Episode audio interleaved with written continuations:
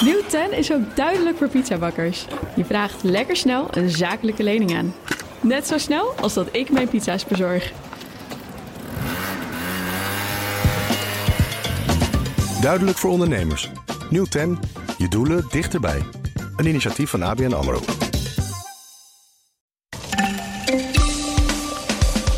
We moeten ons beter beschermen tegen cyberspionnen, waarschuwt de Cybersecurity Raad. De volgende regering moet daar minstens een miljard extra voor uittrekken. Het is met beperkingen, maar flink wat ondernemingen mogen weer open sinds gisteren. En toch haalt lang niet iedereen opgelucht adem, omdat nu de vrees bestaat dat er coronasteun moet worden terugbetaald. En na jaren van conflicten stapt de partij van de Hongaarse premier Orbán uit de EVP, zeg maar het Europese CDA. Dat geeft hem de ruimte om zich nog harder tegen de EU op te stellen. Maar hij geeft daarmee ook de bescherming op van de machtigste partij in Europa. Dit is Nieuwsroom, de dagelijkse podcast van het Financiële Dagblad en BNR Nieuwsradio. Met het nieuws verteld door de journalisten zelf. Ik ben Mark Beekhuis en het is vandaag donderdag 4 maart. Hallo Johan Leupen. Goedemorgen.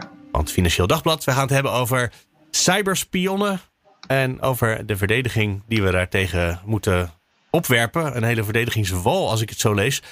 Want wat schrijven jullie vandaag? Daar moet wel een miljard euro naar de bescherming tegen cyberspionnen. Dat is veel. Ja, de, ja en nee. De Cybersecurity Raad die heeft dat uitgerekend en onderbouwd. Mhm. En daar komt eigenlijk uit, dat is een rapport wat ze later in de maand gaan aanbieden aan uh, meneer Grapperhaus van Justitie dat Nederland eigenlijk achterloopt in de, in de, in de uitgaven aan cybersecurity. En dat dat een risico, een groot risico is voor het Nederlandse bedrijfsleven. En ook voor de, voor de burger, maar, maar ook voor bedrijven die aangevallen worden. En als je dat niet bijhaalt, die, die verdedigingslinie, dan uh, kan er enorme schade ontstaan. Zeker als andere landen dus meer doen. Jawel, ik zat even te denken, als je nou uh, als een werknemer 100.000 euro kost, je kost ook nog een beetje pensioen. Je hebt ook nog een beetje salaris. En je hebt ook nog een beetje een paar vierkante meter kantoor. Dus 100.000 euro, dacht ik. Dan heb je met een miljard heb je geld voor 10.000 mensen. Wat gaan we daarmee doen allemaal? Ja. ja. wat gaan we daarmee doen? Uh, nou, dit is natuurlijk een advies, uh, gericht ook op een nieuw kabinet, die ook maar zoveel geld besteden heeft uiteindelijk.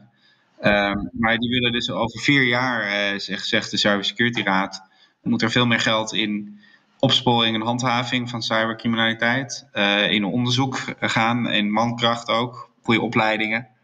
En ook informatiedeling en bescherming van uh, de vitale processen en uh, sectoren in Nederland. En dat, dat, dat begrip moeten we trouwens ook wat ruimer opvatten dan alleen maar de, de kerncentrales en, en KPN. Maar ook heel veel bedrijven daaromheen en diensten die ook cruciaal zijn. En bedrijven die daar een grote rol in spelen, maar dus ook niet weten vaak dat ze onder vuur liggen of dat ze al gehackt zijn. Uh, die dat, dat niet doorhebben. Er moet echt veel beter over samengewerkt worden tussen overheid en, en bedrijfsleven. Dat is ook een belangrijke boodschap. En dat is ook een oproep die eerder al gedaan is. Hè? Dat uh, de overheid die vaak wel beveiligingsproblemen ziet, uh, maar die alleen met de allergrootste, allerbelangrijkste bedrijven wil delen. En met alle andere bedrijven zeggen ze dat is niet onze taak. Ja, dat is echt een, een, een veel gehoord geluid, kritiek vanuit het bedrijfsleven al jaren dat, dat je de diensten, ja, die komen wel even kijken wat er gestolen is. En dan willen ze alles weten. En dan willen ze ook het liefst zo lang mogelijk nog volgen de hackers als ze dat kunnen. En dan zijn ze weer verdwenen, maar er is geen goede communicatie nog. Uh, niet echt, er zijn geen goede kanalen om te communiceren met de, inlichtingendiensten. En dat gebeurt in, uh, in het Verenigd Koninkrijk en in Amerika gebeurt dat wel. Uh, daar helpen de diensten ook echt het bedrijfsleven om, om zich te beschermen tegen Chinese spionnen, maar ook tegen criminelen. En uh, ja, dat zou in Nederland toch ook het denken moeten zijn. Dus dat is ook, het, ook uh, de raad zegt dat ook. Van ja, we, zitten hier toch een beetje in het, oude denken van dat die bedrijven meer onder de loep liggen. Van hebben jullie het allemaal wel goed gedaan? Terwijl ja, uiteindelijk zijn dat onze bedrijven die we moeten beschermen. Dat is ook een beetje het geluid. Is wat dat betreft misschien dat bedrag van een miljard, wat dan genoemd wordt, Um, misschien meer een signaal van dit is echt een heel belangrijk onderwerp. Waar zowel de overheid als bedrijfsleven. Maar ja, we gaan nu naar de verkiezingen. Dus nu even vooral de overheid. Gewoon heel veel aandacht voor moet hebben. En moet weten dat het speelt. Ja, ik denk ook wel dat je kunt zeggen dat het is nog niet helemaal. Het is voor ons althans nog niet helemaal duidelijk waar dat geld precies moet landen. Um, maar het is zeker een, een, een alarmsignaal. Ik bedoel, om het kabinet wakker te schudden ook wel. Um, en dus hè, het is, ik denk ook vooral dat het, dat het een signaal moet zijn dat de overheid daar echt een, een visie op moet ontwikkelen. één visie. Uh, en niet uh, dat je allerlei verschillende ministeries hebt die verantwoordelijk zijn voor een stukje. En het uh, Nationaal Cybersecurity Centrum voor een stukje. Maar die durft dan weer allerlei dingen niet.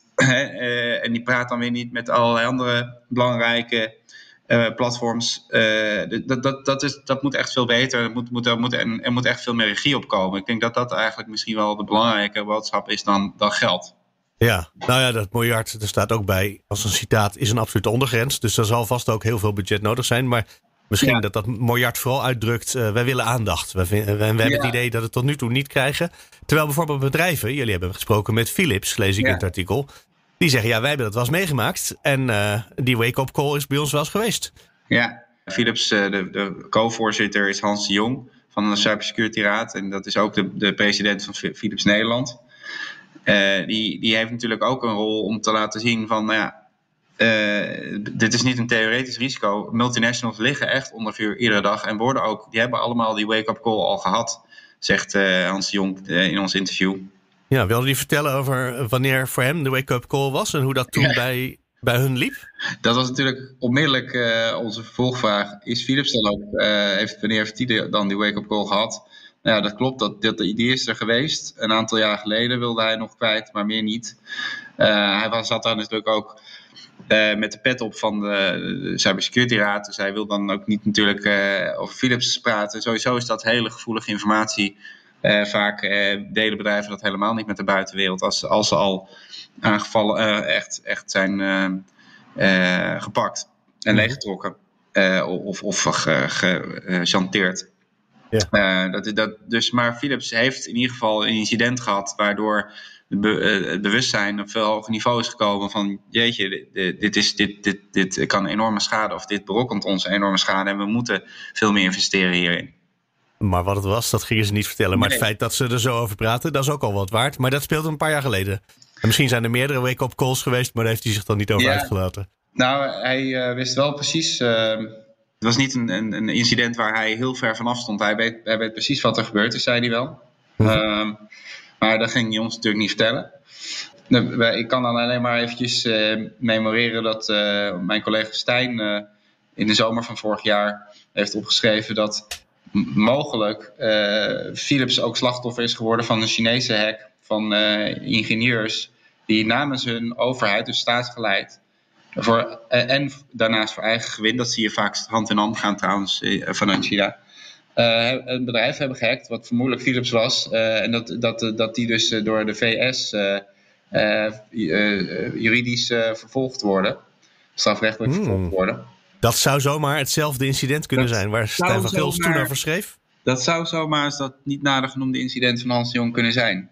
Ik weet dat niet, gewoon. Maar, maar we weten wel dat het dat het, dat het voor dit soort bedrijven echt dagelijks op de agenda staat inmiddels. En dat het chefzag is, zoals Hans Jong zegt ook. Van, het is niet een kwestie meer van de IT-baas. Het is gewoon een kwestie van de baas, van de, de CEO van, van zo'n multinational. Ja, niet alleen de CIO, maar het hele C-level uh, ja. moet hierover meepraten. Ja, inmiddels wel. En het werd toch natuurlijk nog, nog best wel kort geleden nog uh, gezien als iets van een, ja, het is gewoon een van de kokers. Net zoals finance. En uh, de, ja, maar de, nu, naarmate zo'n bedrijf veel verder digitaliseert, worden de risico's ook steeds groter. En word je steeds kwetsbaarder ook. En je, kun, je, moet, je, kunt, je kunt daar niet iets bouwen en, en dan denken, dit is klaar. dat is iedere dag weer in beweging. Dus dat, dat, dat, is ook een beetje wat de Nederlandse overheid zich natuurlijk ook moet aantrekken dan. ten aanzien van dat miljard. Want het is niet iets van de delta werken wat je, wat je bouwt en dan is het er. Nee, er moet wel een dijkgraaf op die dat in de gaten blijft houden. Ja, ja. En ja. het is een soort technologierace die iedere dag weer, weer zich ontwikkelt. Ja. En jij noemt nu een voorbeeld waarbij mogelijk Chinezen betrokken zijn. Ja. Um, is dat ook waar de meeste spionage op dat, uh, op dat hackersgebied in elk geval uh, vandaan komt op het ogenblik?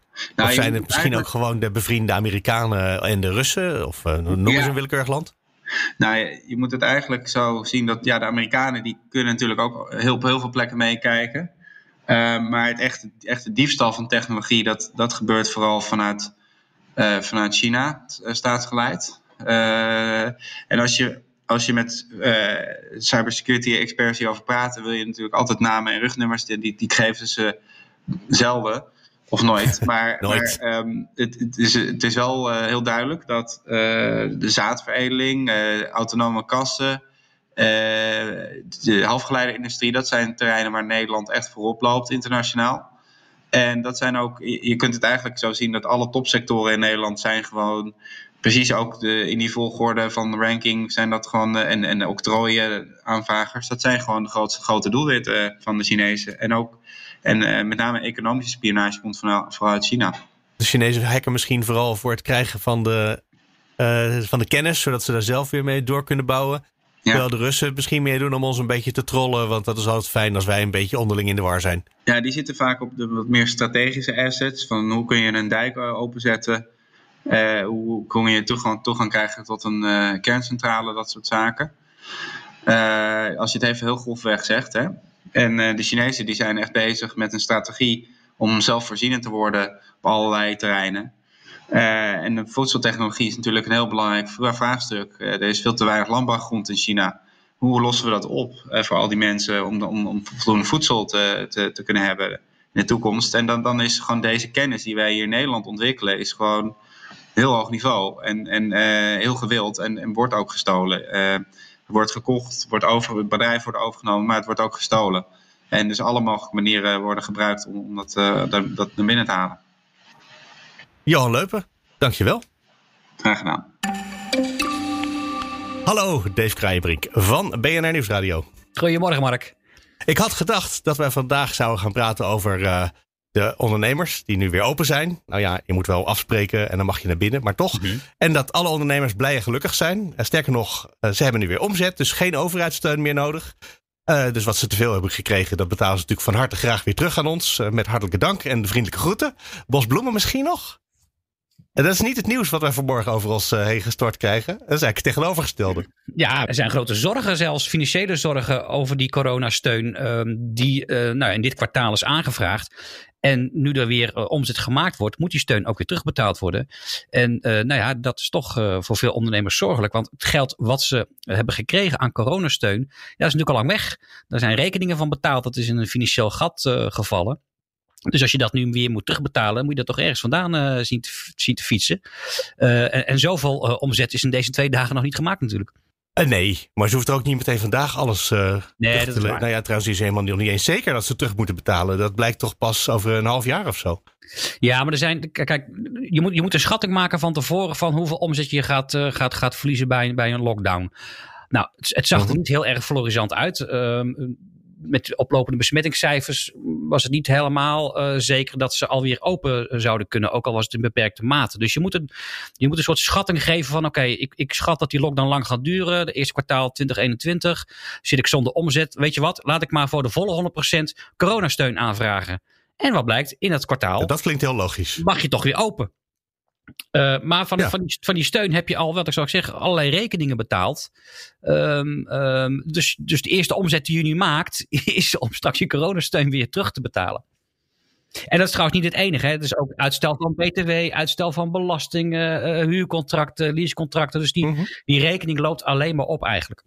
Ja, en tegelijkertijd, uh, voor deze maand hebben ze die steun niet nodig. Tenminste, de regel zit zo in elkaar. Dat, dat je, je krijgt per maand krijg je een bedrag. En dan, uh, als je in die maand omzet hebt gehad, dan zou je die steun niet nodig moeten hebben. Uh, wat, is het, wat is het misverstand aan de kant van de overheid dat die denken dat geld kan heus wel weer terugkomen? Kijk, het, het, het, het, het, het, het gek is natuurlijk ook, was de uh, versoepeling na dit kwartaal gegaan, dan hadden ze die steun niet hoeven terug te betalen. Mm -hmm. Dus je, je zou bijna die, denken. Uh, in de volgende ja, maand uh, ja, zou ingaan. Ja. Je, je, zou bijna denken. Van, nou, ja, maar dan hebben ze gewoon verkeerd gelobbyd. Want ze hebben al die tijd zitten lobbyen. Wij willen vandaag open. open. Wij willen vorige week eigenlijk al open. Eigenlijk hadden ze moeten zeggen: wij willen graag op de eerste dag van het nieuwe kwartaal open. Dat, dat had wat, dat, wat betreft die coronasteun wel beter financieel beter uitgekomen, inderdaad.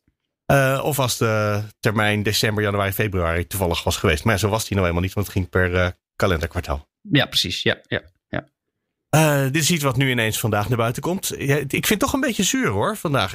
Ik had uh, opgewekte, vrolijke berichten uh, verwacht. Dus naast jou zit, jij zit in je thuisstudiootje, maar naast jou zit Martijn de Rijk, die net -hmm. is teruggekomen van een schoonheidsspecialist. Was het Martijn? Jij kan het zien. de webcam-verbinding is een klein beetje korrelig, maar ik meen het te kunnen zien. Je het te kunnen zien. Ja, ja nee, ik, ik, ben bij een schoon, schoonheidsspecialist geweest in, uh, in Geldermalsen. Uh, en die uh, vertelde inderdaad dat zij ja, met het grote probleem zit dat ze niet meer dan, dan 12 uur op een dag open kan zijn. want ja, als zij echt een beetje uit de, uit de papieren wil komen met de TVL in haar geval die ze zou moeten terugbetalen. Ja. Vaste last is dat hè? Ja, voor de vaste lasten. Voor, voor de eerste twee maanden van dit jaar. Ja, dan moet zij in deze maand zo verschrikkelijk veel uren maken. Ja, dat is fysiek uh, gewoon volkomen onmogelijk. En dan heeft ze weliswaar twee, uh, twee behandelstoelen in haar eentje, maar uh, dat is. en twee handen. Dan kan je precies twee mensen tegelijk knippen. Ja, maar er, mogen, er mag maar één iemand naar binnen. Dus daar heb je het dan ook weer niet oh, zo ja, verschrikkelijk nee. veel aan. Dat, nee. Dus zij loopt aan tegen het feit dat ze die omzet die ze uiteindelijk in, in het totaal is kwijtgeraakt, nooit kan compenseren in die ene maand. En je kan er ook van uitgaan, dat is natuurlijk uh, bij veel van dit soort uh, beroepen het geval. Ja, je gaat naar de schoonheidsspecialist of je gaat naar de kapper of weet ik veel. maar een maand later hoef je niet weer naar de kapper. Dus, uh, uh, of niet weer naar de schoonheidsspecialist. Uh, veel van die. Nee, je gaat in ieder geval niet inhalen van vorige maand nog. Dat je nu nee. zegt, nou doe maar gewoon vandaag en komt volgende week nog een keer. Precies, dat is niet nodig. dus nee. zij voorzien ook dat de volgende maand, zelfs al zijn ze open, toch weer een slap maandje gaat worden. En dat betekent dus dat het, ja, het vet op de botten niet terugkeert. Hè. En er zijn ontzettend veel uh, uitstellen en betalingsregelingen op allerlei vlakken uh, uh, getroffen. Mm -hmm. deze vrouw die vertelde dat ze, nou ja, in de komende drie jaar sowieso, zo ziet ze dat nu in ieder geval, hè, als er niks verandert in de regelingen, 17.000 euro extra zal moeten afdragen. En dat is dan BTW die uh, uh, uitgesteld is. Dat zijn uh, nou, dit soort bedragen waar we het nu over hebben. Van die ja. steunbedragen die bij nader inzien te veel zijn uitbetaald. En ik snap wel dat het lastig en problematisch is hoor voor ondernemers. En toch, ik had eigenlijk gedacht vandaag, de winkels zijn weer open. We gaan nu een opgewekt verhaal doen. Gewoon over hoe het leven nu weer op gang, op gang komt. Dat het leven weer beter wordt. En dan die ondernemers toch, die, ze zijn niet snel tevreden. Nou, dat komt ook een beetje, Mark, omdat ik uh, uh, zelf bedacht toen ik hoorde van nou, gisteren gaat de boel weer open.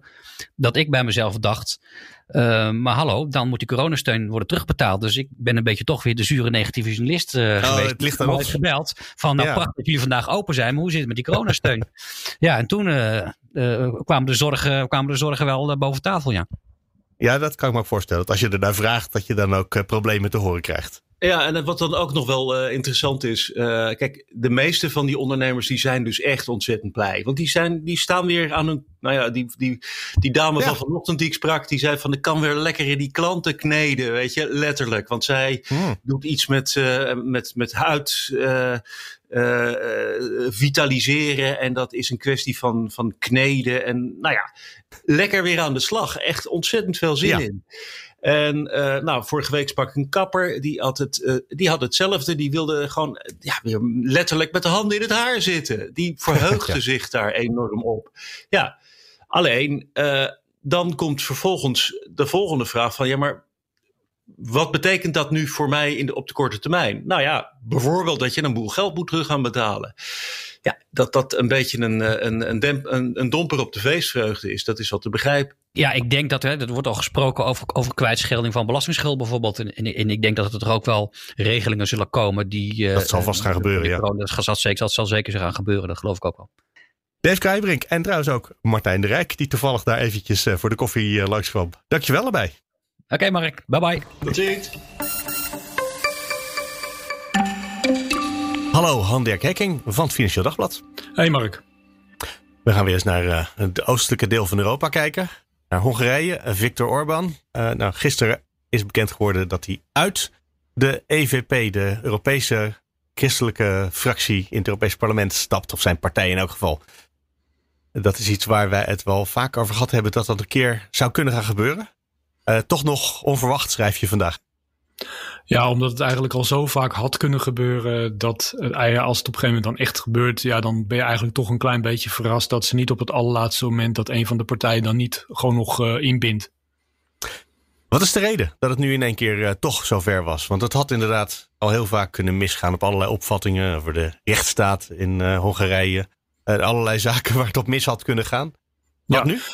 Nou, kijk, dit is eigenlijk gewoon de, die finale van, van inderdaad jarenlang conflict uh, over de manier waarop Hongarije zich opstelt in Europa, maar ook binnen de EVP. En, en ook het respect dat Hongarije toont richting bijvoorbeeld uh, politieke leiders van de Europese Christen-Democraten. Zoals in het verleden Jean-Claude Juncker, maar ook bijvoorbeeld uh, Donald Tusk, de huidige partijvoorzitter, en ook de parlementschef Manfred Weber. En ja, de afgelopen jaren heeft Orbán eigenlijk de blijk van gegeven dat hij niet zo heel veel zich gelegen wil laten eh, ja, leggen aan uh, die mensen en ook niet aan de lijn die die partij uh, zeg maar voorstaat in Europa.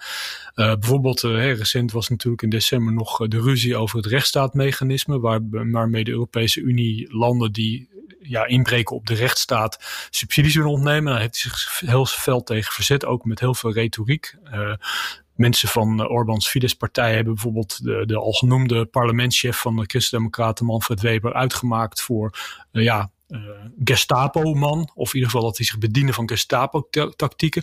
Nou, dat was eigenlijk zeg de, een beetje de, ja, het niveau waarop Orbán zich op een gegeven moment over die partij en ook over Europa begon uit te laten. De EVP werkte aan herziening van de interne procedurele regels. En dat klinkt dan heel saai, maar waar het eigenlijk om ging was dat in die regels nu is komen te staan dat mensen die bij de EVP horen, dat die zich ook zeg maar, aan de Europese waarden moeten conformeren. En dus het respect, respect voor mensenrechten, voor minderheden, voor de rechtsstaat. Nou, en dat was dat leek allemaal zo evident, maar voor Orbán was dat aanleiding. Die vond dat, dat hij in zijn aanscherping van die regels eigenlijk een stok was om hem te slaan en uiteindelijk zijn partij uit die EVP te zetten. En heeft hij dus uiteindelijk geconcludeerd dat toen die regels eenmaal waren, aangenomen, gisterochtend, woensdagochtend, toen heeft hij gezegd, nou ja, dan hou ik de eer aan mezelf, ik stap eruit. En wat zeg maar, de afgelopen week voor Orbán is misgegaan, is dat hij eigenlijk zijn hand heeft overspeeld. Hij heeft nog één keer geprobeerd via een soort dreigbrief afgelopen zondag. Uh, richting de EVP, richting de parlementschef Manfred Weber. En daarin heeft hij gezegd van, als jullie dit voorstel over herzinning van die regels niet van tafel halen, dan stap ik uit de EVP. Met andere woorden, ja, de EVP is groter dan Hongarije. Fidesz is kleiner dan de EVP. En het was dus eigenlijk dat, dat een, een kleine partij binnen de EVP zei van wij vinden deze regels onacceptabel, die moeten van tafel en anders. Nou, en dat is heel slecht gevallen binnen die politieke stroming. Hij heeft eigenlijk heel hoog spel gespeeld, uh, hoog ingezet bij deze strijd binnen die partij en heeft hij uiteindelijk toch gewoon verloren. En nou is natuurlijk de vraag uh, wat dit gaat veranderen. Uh, want tot nu toe moest de EVP, denk ik, altijd een beetje rekening houden met het feit dat ze zo'n dwarslid hadden. Uh, de Hongarije, de, de, de, christelijke fractie uit Hongarije. Um, zou ze daar een zucht van verlichting hebben door de, door, door de groep hebben zien gaan? En Voortaan kunnen we gewoon weer zeggen wat we willen. Maar ja, wat eigenlijk nog in feite nog belangrijker is, eh, los van de, de interne verhoudingen binnen de EVP en het Europees Parlement, was ook dat, kijk, de EVP is niet alleen maar een fractie in het Europees Parlement, het is ook gewoon een politieke groep in, het Euro, in de Europese politieke arena. En doordat Orbán bij de EVP zat, was het ook lastig in zekere zin voor christendemocratische politici. En ik noem bijvoorbeeld Ursula von der Leyen, de voorzitter van de Europese Commissie. He, volgens waarnemers was het daardoor ook gewoon lastiger voor haar om Orbán gewoon aan te pakken. Want dat is uiteindelijk toch iemand van jouw eigen politieke stroming die je dan uh, aanpakt. En daardoor, en dat is volgens sommige analisten dan in ieder geval de verklaring waarom de Europese Commissie de afgelopen jaren toch redelijk met fluwele handschoenen de discussie over de rechtsstaat en het afgeleiden van vanwege Orbán in Hongarije. Eigenlijk met fluwele handschoenen de, de Orbán in Hongarije heeft aangepakt. Ja, en dat kan nu misschien wel wat veranderen door het feit dat, dat de man zichzelf heeft teruggetrokken uit de belangrijkste politieke stroming in Europa. Hij komt misschien wel alleen te staan. Uh, hij staat niet helemaal alleen. Misschien, hij zou natuurlijk gewoon zich kunnen aansluiten bij andere politieke stromingen. De rechtsconservatieve uh, conservatieve en hervormersfractie in het Europees parlement. Maar er zitten bijvoorbeeld zijn bondgenoten van de Poolse regeringspartij PIS bij. Dat zijn ook mensen die de hele tijd die discussie hebben over de rechtsstaat met Brussel en andere EU-lidstaten. Ja. Hij zou ook voor zichzelf verder kunnen gaan. Uh, hij zou ook zomaar ervoor kunnen kiezen om zich aan te sluiten bij bijvoorbeeld de ID-fractie in het Europees Parlement. En dat is dan weer een politieke stroming waar je ook de Lega van Matteo Salvini uh, en ook Geert Wilders uh, en ook Marine Le Pen van Rassemblement Nationaal uh, aantreft. Misschien past hij daar ook wel beter dan bij de CDA-achtige partijen. Ja, dat is waar. Aan de andere kant is het ook zo dat Orbán natuurlijk niet voor niets zo lang bij die EVP is blijven zitten. Waarom? Het is uiteindelijk toch de politiek machtigste stroming in, uh, in de Europese politieke arena. En als je je nu gaat aansluiten bij andere uh, politieke stromingen, die zijn gewoon toch minder invloedrijk. De EVP blijft ook na het vertrek van Fidesz gewoon uh, de grootste. Dus misschien staat hij dan niet alleen, maar dan verzwakt zijn positie wel in Europa. gaat Hongarije hier last van krijgen, denk je? Nou, de kans is aanwezig dat, dat hè, er, er zijn uh, een hele hoop issues, uh, ook in het afgelopen jaren hebben die natuurlijk gespeeld rond Hongarije. Eentje ervan had te maken met het feit dat Hongarije niet meedeed aan uh, de migratieafspraken die er op een gegeven moment gemaakt zijn. Hè. Toen op een gegeven moment ja. Griekenland werd overlopen door vluchtelingen en migranten. Toen was er een Europese afspraak die erin voorzag dat gedeelte van die mensen die, die ehm, die Griekenland echt uh, zeg maar in, in chaos bracht omdat zoveel tegelijk waren, zouden andere EU-lidstaten gedeelte van die mensen overnemen. Nou, Hongarije heeft dat uh, heeft geweigerd om daaraan uh, aan mee te werken, Polen overigens ook. Uh, nog wat andere landen. Maar Hongarije was daar wel eens van de vocaalste zeg maar, tegenstanders van die distributie van. Dus ja, dan zie je al dat dat land eigenlijk ja. gewoon een soort, ja, als het gaat om solidariteit, niet vooraan stond, uh, zeg maar, in, in Europa. Nou, een andere kwestie is natuurlijk gewoon dat ze de mediavrijheid uh, beknot hebben het is wel zo, hè, het is niet zo dat, dat het nou heel moeilijk is, wij spreken, om, om bijvoorbeeld een website te beginnen, een nieuwswebsite in Hongarije te beginnen. Mm-hmm. Tegelijkertijd is het ook zo dat je ziet dat, dat uh, de overheid, die de grootste adverteerder is uh, in, uh, in Hongarije, ja, de overheid adverteert alleen maar bij regering, regeringsgezinde media. Dus het is ontiegelijk moeilijk om eigenlijk jezelf te bedrijven als mediabedrijf. Laatstelijk hebben ze natuurlijk gewoon de laatste onafhankelijke grote radiozender, Club Radio, die hadden ze al redelijk beknot in het aantal uh, uh, licenties uh, dat dat bedrijf had. Was eigenlijk alleen nog maar te lu- ja. beluisteren in Boedapest. Nou, dat hebben ze recent hebben ze dat ook, die licentie eigenlijk afgenomen, zodat het nu eigenlijk alleen nog maar op internet te beluisteren is. En ja, 55% van de Hongaren luistert gewoon nog steeds. Hè, die zet die radio gewoon aan. Dus betekent ze ja. maar, je kunt, je kunt dat radiostation, die mensen zullen dat radiostation gewoon nooit meer kunnen horen. Ja, met al dit soort zaken, gaat dat uh, zo'n zo'n verschuiving in het Europees Parlement, ga je dat uh, in Hongarije merken? Dat met, nou ja, wat je zegt van de radiostations en de kranten. Nee, in Hongarije, Hongarije maakt het op dit moment niet zoveel uit. Hongaren op dit moment uh, heel andere zorgen. Het gaat gewoon heel slecht met uh, de economie, ook vanwege de coronacrisis. Het gaat ook slecht met de bestrijding van uh, corona. Alhoewel Orbán natuurlijk wel vooraan staat bij het vaccineren van zijn bevolking met vaccins die, die in de rest van Europa grotendeels nog niet verkrijgbaar zijn, namelijk de Chinese en de Russische vaccins. Maar die, hij heeft gewoon op dat vlak is, heeft een groter politiek probleem in binnen, binnenlands. En het verhaal dat, dat hij dat hij kritisch is over Europa en dat hij zichzelf uh, zeg maar, gepiepeld voelt door de EVP. Dat is voor de Hongaarse binnenlandse uh, politiek is het eigenlijk niet zo relevant.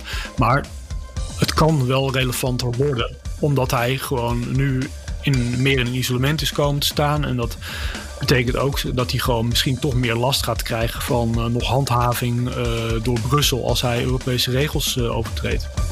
Daar gaan we het dan weer over hebben, als dat weer actueel wordt. Dit was een, een eerste stapje op die weg. Klopt. Handirk Hekking, dankjewel. Graag gedaan. Dat was hem voor vandaag. Je kan altijd reageren. Mail naar nieuwsroom.fd.nl of nieuwsroom.bnr.nl. En morgen zijn we er weer. Dus graag tot dan.